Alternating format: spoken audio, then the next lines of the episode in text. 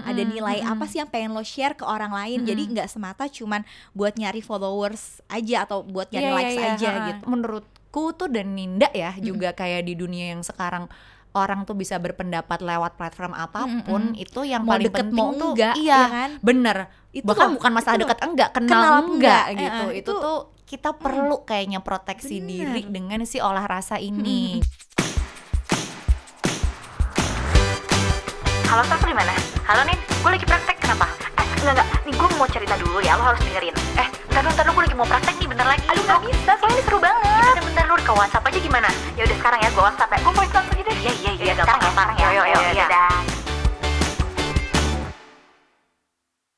Hai Rumis makin lama makin dikecilin suaranya biar Iya. gak gengges apakah sudah ada yang merasa berisik Oke, eh, ini eh, hari ini atau kali ini kita mau bahas. Tentang ini sebenarnya gue kepo sih, gue kepo. Jadi gue kemarin abis beberapa waktu lalu gue lagi dapet job gitulah tentang eh, bagaimana sekarang tuh teman-teman yang masih muda, ya maksudnya masih muda, kita juga masih muda ya, remaja ataupun ya ibu-ibu muda juga gitu, gitu. ha. Ternyata sekarang lumayan banyak yang emang cita-citanya jadi influencers gitu kan, gitu. oh iya Iya, jadi salah satunya kayak gue sempat tahu ada anak yang eh, dia mau masuk ke jurusan tertentu nih komunikasi sih gitu. Eh, cita-citanya tuh jadi influencer. Kalau dulu kan kita beda ya jadi cita-citanya. oh cita-cita Sekarang ada influencer ada Oke. ada cita-cita baru gitu. Nah terus eh, sampai tuh beberapa klien juga suka sedih datang cerita kalau misalnya mereka posting sesuatu itu tuh eh, likes-nya dikit gitu. itu kliennya umur berapa tuh sas Kalau yang like sedikit sih kebanyakan di gua masih yang ya sekitar 20 tahun ke bawah lah ya. oke Heeh, kalau ibu-ibu biasanya mereka nggak ngomongin like sih, tapi yang lain gitu. Biasanya kalau yang lebih muda gitu atau yang lebih eh, atau yang lebih tua tapi juga lebih muda juga ada sensitif sama ini sih bukan ya sensitif sama komen-komen orang Oke, gitu. Kayak ini yang di apa namanya eh, dunia maya atau di dunia maya dan juga?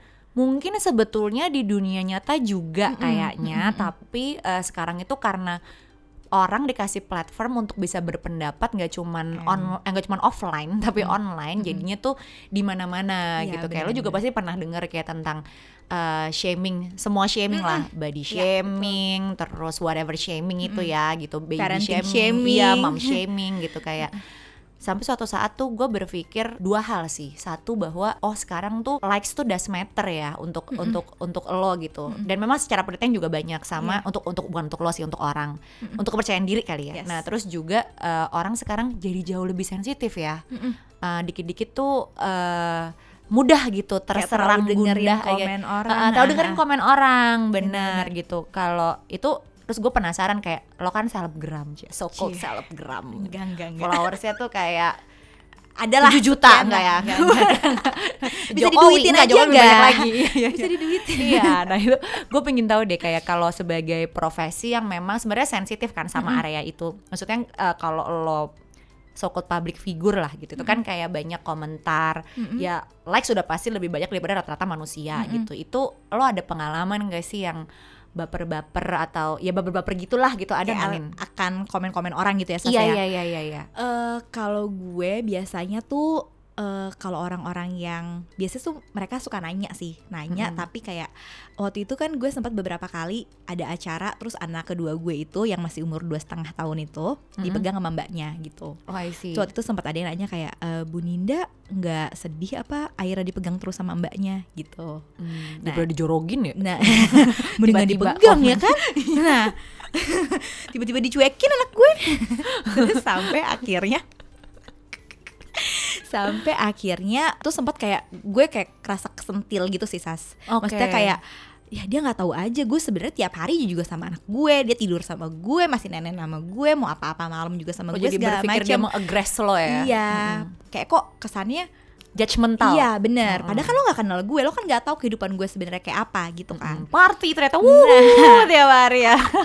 nah biasanya sih gue nggak tahu ya kalau misalkan yang tentang anak atau misalnya tentang hubungan gue sama keluarga kayak gitu gue biasanya lebih merasa tersentil dibandingkan misalnya mereka komen ke diri gue pribadi. Misalkan kayak "Eh, Bu Ninda kayaknya gemukan deh sekarang. Kayak gue lebih bodoh amat gitu loh. Kayak ah ya udah berarti gue mungkin happy jadi gue lebih gemuk. Mungkin orang lihat yang Oh, kayak gitu kalau loh lebih sisi yang parenting lo Mm-mm. lebih tersentil lebih kesentil ya, gitu. Nah, terus abis itu eh, waktu itu sempat ada yang nulis kayak gitu terus kayak gue bingung tuh ya kayak rasanya tuh gue pengen benerin statementnya dia Mm-mm. tapi kayak gue tahu kalau gue bales sekarang pasti eh, tone gue tuh agak tinggi gitu maksudnya balasan gue tuh pasti agak sewot Suzana gitu, Suzana Heeh. nggak marah-marah sih Enggak, dia diem aja udah ngeri, Bo. Gimana kalau dia marah-marah? atau kalau ada kayak gitu lagi lu langsung kirim selfie lo sambil melototin Atau selfie-nya Susana. oh tapi oh, lo, lo, lo di bagian parenting ya tapi iya sih gue kayak waktu itu juga eh, ya ini karena gue lagi bingung oh orang tuh sekarang kadang-kadang gue juga bingung jadi baperan apa gue terlalu sensitif atau gimana Iya, gitu bener. ya Itu iya. kan akhirnya jadi memunculkan pertanyaan, oh sebenarnya gue gimana sih? Ini sebenarnya salah orang yang nanya ke gue Mm-mm. atau jadi gue nih yang merasa eh, kesentil dari hal akan hal itu gitu.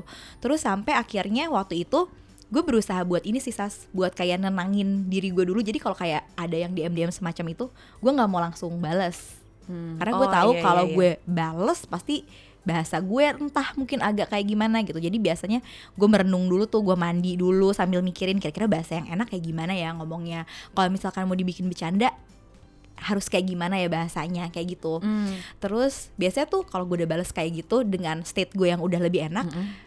eh, udahannya juga lebih enakan karena kalau misalkan gue balasnya marah-marah kadang tuh gue jadi feel bad udahannya oh iya iya iya, iya. kayak kok gue gini ya pas gue baca ulang gitu misalnya kok gue tadi jawabnya kayak gini ya? Mestinya kan nggak segitunya. Tapi iya sih, maksudnya kalau sekarang kalau teman-teman maksudnya kalau teman-teman ibu-ibu emang banyak yang cukup tersinggung pernya ya. Iya. kalau eh, dia lagi melakukan metode parenting tertentu, ayah tuh lagi ngasuh anaknya lah di komen, ya sekedar misalnya anak lo kurus, Mm-mm. kok kayaknya kurang makannya Iya, kurang ya, ah. atau apa kalau teman-teman kalau teman-teman remaja tuh, oh misalnya kalau teman-teman lain mungkin ada yang kayak kalau gendutan atau kurusan tuh baper gitu, atau kayak udah nikah apa namanya Iya, kapan iya, nikah nikah. gitu, Kalau masih Basa-basi ngurusin mantan lo gitu sih, katanya, gitu. iya, Ha. atau kayak ya ntar punya anak, eh, udah nikah kapan punya anak, Nah, nanti habis itu habis punya anak eh, kapan nambah anak, gitu, besoknya sampai gitu sampai dinosaurus terbit lagi Iya, gitu bener, kan, bener, jadi bener, kayak bener, emang bener. ada pertanyaan-pertanyaan yang bikin orang tuh yang sebenarnya dulu kategorinya basa-basi mungkin Hmm. ya tapi sekarang kita jadi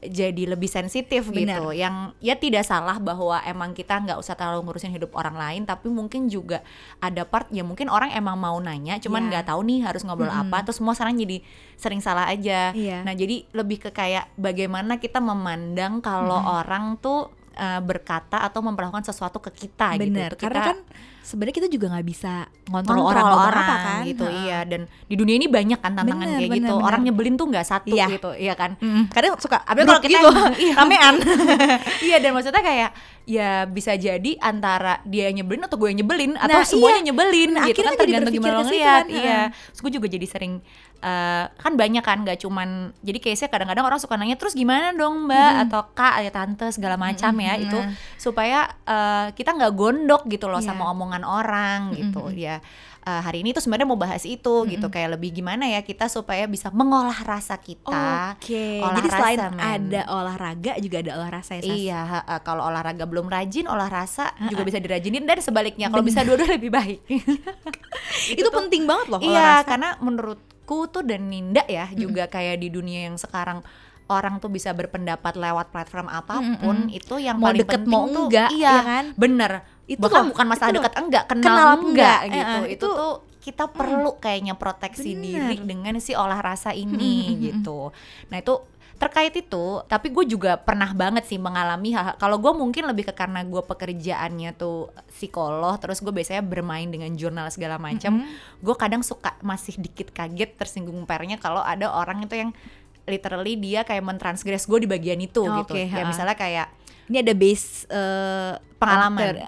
Teori- teorinya kalau Oh iya iya ya. iya iya. Jadi kayak misalnya apa ya? Misalnya adalah satu kali eh, gua ada take video gitu, Hmm. terus ada ibu-ibu nonton gitu. Mm.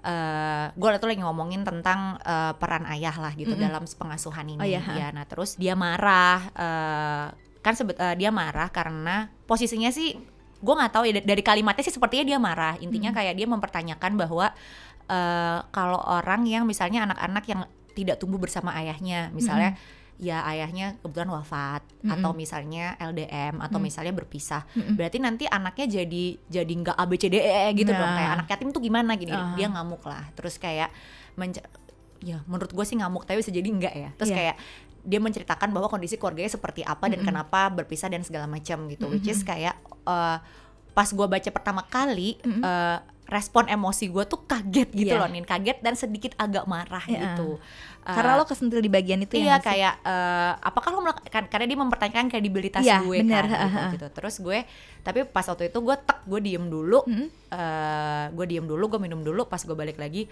oh eh, ternyata setelah gue baca ulang mungkin dia sebenarnya crying for help gitu loh Hmm. Oke, iya mungkin dia ada masalah jadi dia eh, jadi dia ngomong gitu ke gue gitu nah Hmm. ya berujung memang setelah itu gue bisa membalas lebih solutif lah Iya. kayak enggak sih maksud saya sebenarnya eh, itu meningkatkan chance seperti apa kalau Mm-mm. keterlibatan ayah tapi kemudian kalau misalnya Keadaannya kondisi kayak gitu ini, ada ha. beberapa hal yang bisa dilakukan Iya, gitu ha, nah bayangin gak nih kalau gue baper banget Ha. terus to the point yang bapernya membuat Meledak. rasa gue tidak bisa Iya. diolah gue bakal bisa backlash ngambek ke Iya. orang yang sebenarnya mungkin dia butuh bantuan dari Bener. gue atau gue jadi mencari ribut yang nggak perlu.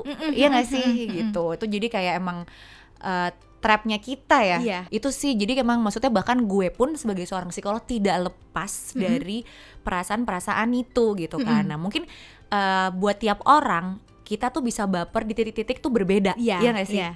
kalau kayak di Ninda tadi tuh lebih ke arah parenting. Lo kira-kira Benar memahami gak nih kayak maksudnya soalnya misalnya uh, gue dengar dari lo gitu karena gue ibu bekerja gitu gue melihat ada orang komen kayak gitu di di gue jatuhnya kayak ya mungkin dia cuma mau nanya aja kali Mm-mm. gue somehow nggak terlalu tersinggung di masalah itu Iya. gitu, tapi lo tersinggung gitu kan ha. itu lo bisa cerita nggak ke gue kira-kira kenapa kalau di masalah parenting lo tersinggung tapi kalau masalah lo gendutan lo nggak tersinggung gitu Oke. Eh, gue karena gue ngerasa gini kalau kan di sini kan gue kan juga praktisi anak usia dini gitu Benar, kan benar. Sas. dan gue kayak eh, apa ya dari dulu dari 2013 juga gue eh menunjukkan kalau oh oke nih gue ini sebagai eh, gue ini di Instagram purpose gue tuh mau menunjukkan Purpose eh, lo, eh, eh, parenting tujuan baiknya sharing iya, tentang sharing parenting, karena gitu. lo tau ilmunya ya Hmm, nah jadi Hmm. kalau misalkan ada yang eh, apa ya menyerang tanda kutip gue di bagian parenting gue tuh kadang suka enggak maksud gue tuh kayak gini gue seolah tuh pengen menjelaskan ke mereka yang maksud gue tuh kayak gimana Oh, gitu some kind of your identity iya, ya nampaknya bener, Heeh. gitu. Tapi emang ya gue sempat baca kalau Rumis eh, tahu buku ada namanya The Conscious Parent gitu. Gue suka banget sih buku itu. Jadi kayak eh, dia ngebahas bahwa eh, tiap orang tuh sebenarnya sekarang tuh menjalani hari-hari tuh unconscious gitu loh atau tidak sadar bukan tidak sadar mabuk atau gimana gitu ya. dia kayak nggak sebenarnya eh, jadi tidak sadar tuh definisinya banyak banget orang tuh sekarang tuh tenggelam dalam egonya dia atau ya egonya dia. Nah definisi ego yang dimaksud tuh adalah sebenarnya tuh self image kita atau ekspektasi kita sih sebenarnya mengenai diri kita sendiri yang kita dapet tuh dari orang-orang gitu. Mm-mm. Contohnya tuh sebenarnya segampang misalnya kalau Ninda atau eh bisa gue deh jangan Ninda. Misalnya kalau gue eh, gue punya gue ternyata merasa gue punya image bahwa oh kalau psikolog atau kalau misalkan gue sekolah sampai S2 itu kalau ngomong gue eh, semuanya tuh berbackup data gini-gini jadi harus itu tuh semua Mm-mm. tuh eh, yang Itu nilai, trapnya gue iya, gitu trapnya gue itu nilai yang gue jalankan jadi Iya. ketika ada orang yang menyerang di bagian itu sebenarnya juga maksudnya bukan menyerang Menyerang. tapi gue persepsikan jadi Iya, menyerang. menyerang. ketika dia bertanya kayak "Eh, tapi mbak ini tuh eh, bukannya A bukannya B Heeh. gitu somehow kalau gue nggak dalam kondisi yang State-nya, ya state oke. lagi kalem Heeh. kalau gue mau reaktif gitu Mm-mm. istilahnya gue jadi merasa si bagian itu tuh si ego gue tuh kesentil jadi gue bisa ngeluarin respon yang nggak seharusnya gue Iya, keluarin gitu itu makanya eh, dibilang bahwa kita tuh masing-masing punya ego sendiri gitu Iya, heeh. kayak egonya gue mungkin di bagian itu egonya Ninda mungkin di bagian, Bagian, ngasuh ego iya. orang lain mungkin di bagian Benar. oh gue harus eh, perform appearance-nya harus Iya, bagus banget jadi benar. kalau Ada poni body lo bolong shaming, gitu iya. tuh kayak poni lo bolong tuh body shaming Bener-bener, gitu jadi kayak iya, kita bener. mudah terserang egonya sehingga kita jadi eh, nggak bisa berkutat dengan lebih baik dengan olah rasanya Iya. nggak bisa lebih baik untuk ngasih respon yang eh, menyamankan atau respon yang paling baik gitu. Mm, mm, mm. Menurut lo gimana nin? Iya bener sih, karena kalau eh, kita apa-apa tuh langsung meledak kayak gitu aja, efeknya tuh panjang banget ya nggak sih Sas? Iya, Gak iya, iya. cuman buat eh, hubungan kita sama orang lain, tapi Mm-mm. juga hubungan kita kita dengan diri kita sendiri gitu. Jadi kayak ngerasa bersalah. nggak tenang ya nggak hidupnya tenang, sih karena lo tidur aja udah lo bales nih komennya Iya, di Instagram kayak di mana ya kayak tetap kayak ke bawah mimpi kadang Heeh. bangun masih Aduh, jadi gitu orang tuh lagi merasa gitu. gue kayak gitu itu sebenarnya ya eh, Rumis jadi apa pun yang kayak kalian rasain itu tuh hasil pikiran kalian sendiri ya nggak sih yang bisa menentukan itu kan hanya diri kalian Ha-ha, sebenarnya kita punya judgement ya sama hal Iya. tersebut. Jadi Mm-mm. kalau ada orang, gue sering banget ngomong sama Ninda. eh, jadi tuh kita berdua lagi latihan si olah rasa ini gitu. Maksudnya latihan supaya ketika ada sesuatu tuh kita nggak terlalu gunjang ganjing gitu ya kan. carut marut Ya, susah beb soalnya iya kan jadi kayak ada eh, ya orang gue lihat rekening gue kurang seratus ribu mungkin langsung gitu kan Iya, padahal ya kalau dipikir-pikir rezeki juga nanti datang lagi ada lagi gitu kan Mm-mm. cuma itu masih kita masih nggak bisa mengolah rasa dengan lebih baik Mm-mm. jadi cepet kalut gitu kita lagi latihan nah eh, itu tuh eh yang Dinda tadi bilang itu dari kepala kita sendiri tuh karena tuh basically ketika kita ngerasa ada orang ngomong atau orang berbuat sesuatu ke kita terus kita sebel kesel atau sedih Oke. itu berarti kita punya isu nggak sih di masalah Iya. itu iya nggak makanya sih kesentilnya di situ Iya, ya kan? kalau lo nggak punya isu, lo nggak punya masalah di bagian itu, lo Ya, kayak ya baik-baik aja Iya. gitu. Jadi kan sebenarnya ternyata eh, lo mau baper atau lo nggak mau baper itu tuh based on your own judgment Iya. terhadap diri lo sendiri Tuh, kan. perlu Iya nggak bawahi ya itu keren Mm-mm. banget loh satu quote Gua lupa barusan tuh Iya, ngomong, ngomong apa, apa. pokoknya. Coba gua juga nyatet. hantu tadi. Iya, dia kayak gitu, kayak iya, misalnya oh bener-bener. dan eh, itu tuh susah nggak sih Nin itu bukan kayak karena kan tuh latihan yang kalau bahasa umum latihan ikhlas latihan menerima diri lo apa Iya. adanya itu Mm-mm. menurut lo gimana Nin itu susah nggak kalau gue sih susah, susah. ya Heeh. makanya gue kadang kalau setiap hari nih gue kadang suka melakukan refleksi thinking gitu loh kayak Oh, tiap gue hari udah tuh. ngapain Heeh. aja hari ini Mm-mm. gitu jadi biar kayak gue tahu nih poin yang gue udah oke itu di mana yang kayak gue perlu tambahin dari diri gue tuh di mana gitu jadi misalkan kalau eh, pada hari itu mood gue lagi jelek banget dan ada orang yang eh, menyerang gue tanda kutip tadi Mm-mm. Gue tuh tahu ke depannya oh oke berarti lain kali kalau ada orang kayak gini gue harus kayak gimana gitu nggak sih Mm-mm. Sas? Jadi tuh kayak poin yang dipakai tuh bukan cuman kayak oh dia harus diberi pelajaran Iya. gitu ya. Kita harus balas gitu Nah. bahwa kalimat balas dalam hidup kita kompetisi terus yang Mm-mm. kayak kita harus balas tuh gunanya berkepanjangan buat kita apa sih gitu kan. Iya, Tadi kan bener. nggak cuman ke hubungan kita ke orang, ke hubungan diri kita sendiri. Kalau sekarang malah digital reputation Iya, ya. bener itu banget kayak. Nggak bisa dihapus. Iya, udah ke capture, udah segala Heeh. macam itu akan ada terus gitu Iya. loh. Itu jadi kayak memang sesuatu yang kita sebenarnya perlu manage. Sebenarnya Iya. bukan buat apa-apa tapi buat ketenangan Kayak hidup kita brandingan diri kita pribadi. juga, Iya, iya. benar kayak gue lagi belajar sebenarnya kita sama-sama sih lagi belajar bahwa ketika kita melihat emosi misalnya bukan melihat emosi merasakan emosi misalnya sedih marah sebel kecewa itu tuh bukan emosi yang buruk atau emosi yang harus dikubur Dihindari, atau harus di ya apa ya ya itu sebuah emosi yang itu emosi-emosi yang tetap perlu dirasakan karena setiap emosi itu ada tujuannya Iya, kan iya jadi kayak kalau kita sedih kita tahu emang tujuan emosi itu membuat kita merasa sedih hal apa tuh ternyata yang membuat Iya. kita merasa sedih kita bisa improve dari Iya. situ tapi juga bukan berarti ketika kita merasakan tuh kita jadi gulung-gulung di tanah gitu Iya, kayak ha. duit gua kurang gua kayak banting ATM bagi gitu duit kan. bagi Iya. duit nodong iya nggak kayak gitu tapi kayak bahwa si emosi ini tuh kita bisa latihannya yang gue lagi sama Ninda coba latihan tuh melihat emosi sebagai sebuah fakta juga iya gitu. benar Ya, jadi, kita kayak- juga bisa lebih acceptance Iya benar-benar Uh, jadi ngeliat oh ada beda-beda jenis emosi rasanya kayak gini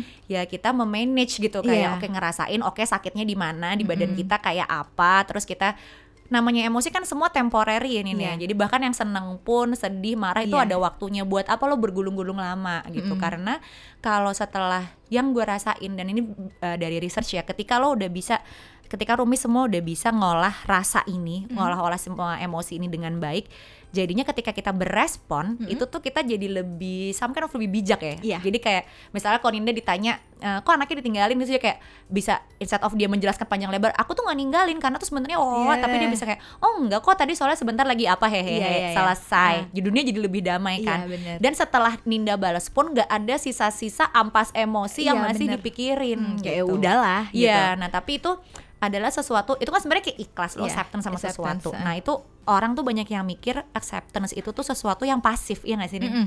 Yang kayak lo pasrah deh lo Iya. ngalah. Ya, dulu dulu diem aja lo pasti udah bisa acceptance sendiri gitu kan iya iya itu lo ngalah lo nggak membela diri lo sendiri. No, it's actually a very passive eh a very, Very active, active. activity ya nggak Heeh, sih? mm-mm. Karena kayak gimana sih lo berusaha melawan sesuatu yang nggak menyenangkan, melawan ego lo yang pengen marah dengan secara sadar, iya nggak sih? susah banget itu sih susah banget gitu dan itu Beneran. butuh latihan nggak jadi jangan ngelihat maksudnya cuma gua- dari satu masalah terus bisa langsung apa Ha-ha. sih ya kan itu Iya kan dan harus dan terus-terusan dan kayak yang kayak ngelihat emang ada orang yang terlahir bijak, terlahir tenang, Nah. ada yang berapi-api. Enggak, everyone ha- has their own journey to it nggak sih? Susah bagi gue yang psikolog susah, bagi Ninda yang praktisi Anak psikologi juga ya, susah benar. gitu loh. Jadi kalau purpose of life gue sebenarnya sih simpel aja sas. Ya mungkin semua orang juga mirip-mirip kali ya. Kalau gue tuh pengennya kayak oke gue uh, do it parenting ya on my way gitu. Jadi kalau misalkan orang lain boleh ngasih saran, ngasih apa, tapi ya ada beberapa pakem yang itu jadi nilai gue sendiri gitu. Mm-mm, Dan sudah cukup lo merasakan, Nah. maksudnya itu cukup buat lo gitu Iya, ya. heeh. makanya ketika kalau ada orang yang eh, Bu Ninda gini-gini aja gitu. Itu tuh kadang gue suka mikir, oh oke orang boleh nih ngasih saran kayak begitu, tapi lo pengennya kayak gimana gitu. Jadi gue bertanya lagi ke diri gue sendiri. Jadi gue kayak nggak terlalu baper. Oh iya ya bener juga tuh kata orang. Oh jangan-jangan gue salah nih, jangan gue gini nih, jangan Sebenarnya gue gitu. apply juga buat yang kapan nikah gitu kan lo punya Iya, nilai sendiri ya bener, sebenarnya. bener. Jadi dibalik lagi sih. Tapi ya tuh si purpose uh, life itu juga uh, poin yang bagus di olah rasa ini karena tuh salah satu penelitian juga bilang kalau uh, lo tuh anak ini penelitiannya di remaja sih sebenarnya. Oke, ha. Jadi kalau lo tuh punya sense of purpose yang cukup jelas, nggak harus jelas banget lah kita mau jadi apa, tapi lo tahu uh, Kayak lo mau- everyday lo Iya, tuh mau pengen ngapain sharing sih? apa, lo kayak nilai-nilai hidup lo apa gitu tuh lo jadi nggak terlalu rumis jadi nggak akan terlalu fokus sama komentar dan jumlah likes. Oh ini untuk yang eh, dunia maya ya? Iya untuk yang Heeh. namanya. Jadi kita nggak yang kayak deg-degan kayak misalnya kita posting foto atau konten terus kayak kok likesnya Hmm, sedikit eh, ya, iya gitu. likes orang lain satu juta likes aku kayak seratus ribu berarti juga udah Ah, banyak bener. gitu ya jadi kayak maksudnya jadi lebih yang atau mungkin lebih rendah lagi gitu jadi kita nggak fokus sama outputnya doang tapi kita lebih menghargai si prosesnya jadi Iya, kita nggak kepikiran cuman deg-degan gara-gara notifikasi Iya. ini yang likesnya masuk atau enggak Oh Jadi ya itu penting situ. banget sih. Mm-mm. Jadi eh, biar nggak cuman kayak oke gue pengen ngepost ini gue pengen ngepost itu tapi ada maksudnya apa sih yang sebenarnya pengen lo post gitu kan ya Mm-mm, ada mm-mm, nilai apa sih yang pengen lo share ke orang lain jadi nggak semata cuman buat nyari followers aja atto buat nyari Iya, likes iya, aja ha-ha. gitu Dan sense of purpose-nya eh, gak cuma online kali ya. Dari Iya. online aja bisa kebawa ke offline kan Iya, maksudnya. bener, Kayak bener, si bener. like like terhadap foto tertentu tuh nggak bagus, kita jadi merasa kita kurang oke di foto itu misalnya kebawa di dunia nyata Mm, gitu. jadi bete lah Iya, jadi sebenarnya apa, sama bener. sama kehidupan sehari-hari. Kalau kita punya purpose yang jelas, kita tahu kita tahu lah sedikit kita tuh siapa, kita jadi nggak terlalu fokus sama omongan orang itu Iya, kan gitu. bener, jadi bener, kita jalannya tepat gitu. Eh, kali ini nih, eh, jadi mau ngulang lagi nih buat rumis kalian bahwa eh, ketika di dunia ini dunia tuh makin lama makin gimana ya, makin rumit ya. Iya benar makin ada aja yang diurusin sama orang lain Iya ya kan? benar dan kita juga semakin dewasa kita makin punya banyak nilai berbeda, Benar. banyak standar berbeda nggak sih sama hidup kita Iya. gitu dan plannya tuh nggak selalu berjalan dengan Iya. mulus gitu Ha-ha. dan orang-orang tuh banyak yang eh, memang orang tuh senantiasa berkomentar aja gitu atau senantiasa benar. sesuatu yang sebenarnya bisa kita perceive sebagai sesuatu yang positif atau negatif Negatif. tergantung latihan kita Iya. gitu. Jadi sebenarnya ini tuh kuncinya ada di diri kita sendiri ya Rumis. Jadi bukan eh, ah ini orang kok ngomong kayak gini sih, ini orang ngomong kayak gitu sih. Kita nggak bisa ngontrol apa yang mau orang ngomongin. Tapi yang bisa kita kontrol bagaimana kita menilai diri kita sendiri. Gimana kita mau nentuin kita mau ngikutin yang mana sih ya nggak Sas? Iya ya. Nah, c- eh, caranya gimana supaya kita bisa mempunyai apa ya? Kita bisa punya kemampuan yang cukup untuk eh, nggak tergoyang dengan judgement orang. Tergoyang itu dalam artian nggak harus kita ngikutin ke mana ya, tapi kita nggak jadi marah atau Iya. nggak jadi gampang baper, nggak jadi Heeh, jadi gampang bingung. tersinggung dan Iya. se- lain sebagainya gitu. Yang eh, pertama tadi kayak penting untuk eh, kita yang tadi Bu Ninda baru cerita sih sebenarnya yang penting untuk kita punya tujuan hidupnya Iya, gitu. loh. Kita benar. tahu purpose kita tuh apa sih eh, di dunia ini atau ya paling enggak dalam beberapa waktu ke depan jadi kita fokus ngerjain si proses Benar. itu gitu kan terus ada yang eh, kedua juga yang paling besar tadi bahwa kita harus latihan si olah Iya, rasa nggak sih Nin? bahwa jangan lupa bahwa kita tuh ternyata tuh kumpulan ego-ego itu Iya. ya nggak sih jadi ketika kita marah atau sebel sama sesuatu kita lihat lagi oh kita tuh memang bermasalah ya di Iya, situ itu berarti kaitannya dengan refleksi thinking. Iya benar yang tadi Heeh. Nina bilang. Jadi kita harus refleks setiap hari. Mm-mm. Eh, lo biasanya kapan?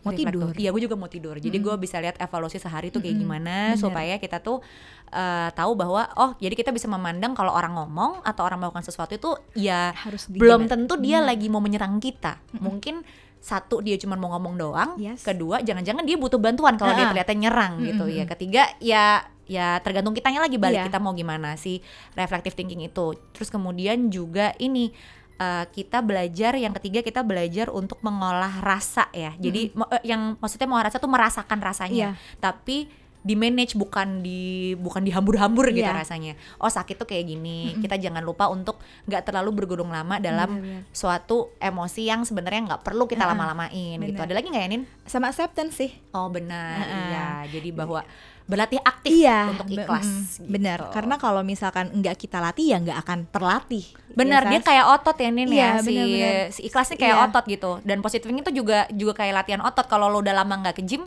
Iya. ya dia bleber lagi. Iya bener-bener bener-bener. Ha-ha. Iya sih. Ini olahraga eh olah rasa ini memang hubungannya dengan olahraga tuh tuh uh, banyak Iya, ternyata bener. iya. Oh satu lagi sih sebenarnya yang bisa dilakukan rumis kalian sebelum tidur selain tadi refleksi, terus kayak mengolah rasa, terus yang ketiga tuh mungkin ini coba dilatih tiap hari untuk punya list bersyukur gitu loh. Iya, bener banget. Eh, Beberapa sampai beli poin. bukunya loh. Ada tuh bukunya kayak gitu. Jadi kita kayak bikin list gitu hari ini kita ngapain Ha-ha, aja. dan bersyukur tuh nggak susah ya Bunin. Eh, Kalau kalau nggak latihan susah, tapi kalau eh, hal yang disyukuri tuh misalnya pagi-pagi bangun masih bisa napas. Iya, gitu. itu apa ya? simpel banget. Gak usah harus kayak dinner di Paris gitu. itu, itu iya tuh agak berat, repot. berat. Nah, Iya, kayak susah gitu. banget atau misalkan kayak lagi di mobil dengerin dari radio eh ada lagu yang kita suka itu juga sebenarnya udah termasuk bentuk bener salah bener satu dari Nah, bersyukur. kalau rumis bingung tuh bisa mulai dengan sehari misalnya cobain deh tiga hal yang bikin bersyukur Nah, iya. kalau bisa lebih banyak lebih baik iya gitu kira-kira Oke. ada lagi Bunin Udah. Nah, buat Rumis yang mau ngasih saran untuk episode berikutnya bisa langsung DM Instagram ke @aninda143 atau ke Saskia at SASKHYA atau yang masih mau curhat karena masih baper sesuatu Iya, boleh bisa banget. DM ke kita Ah, kita tunggu. iya bye Rumi Bye Rumi, sampai ketemu di episode berikutnya. dah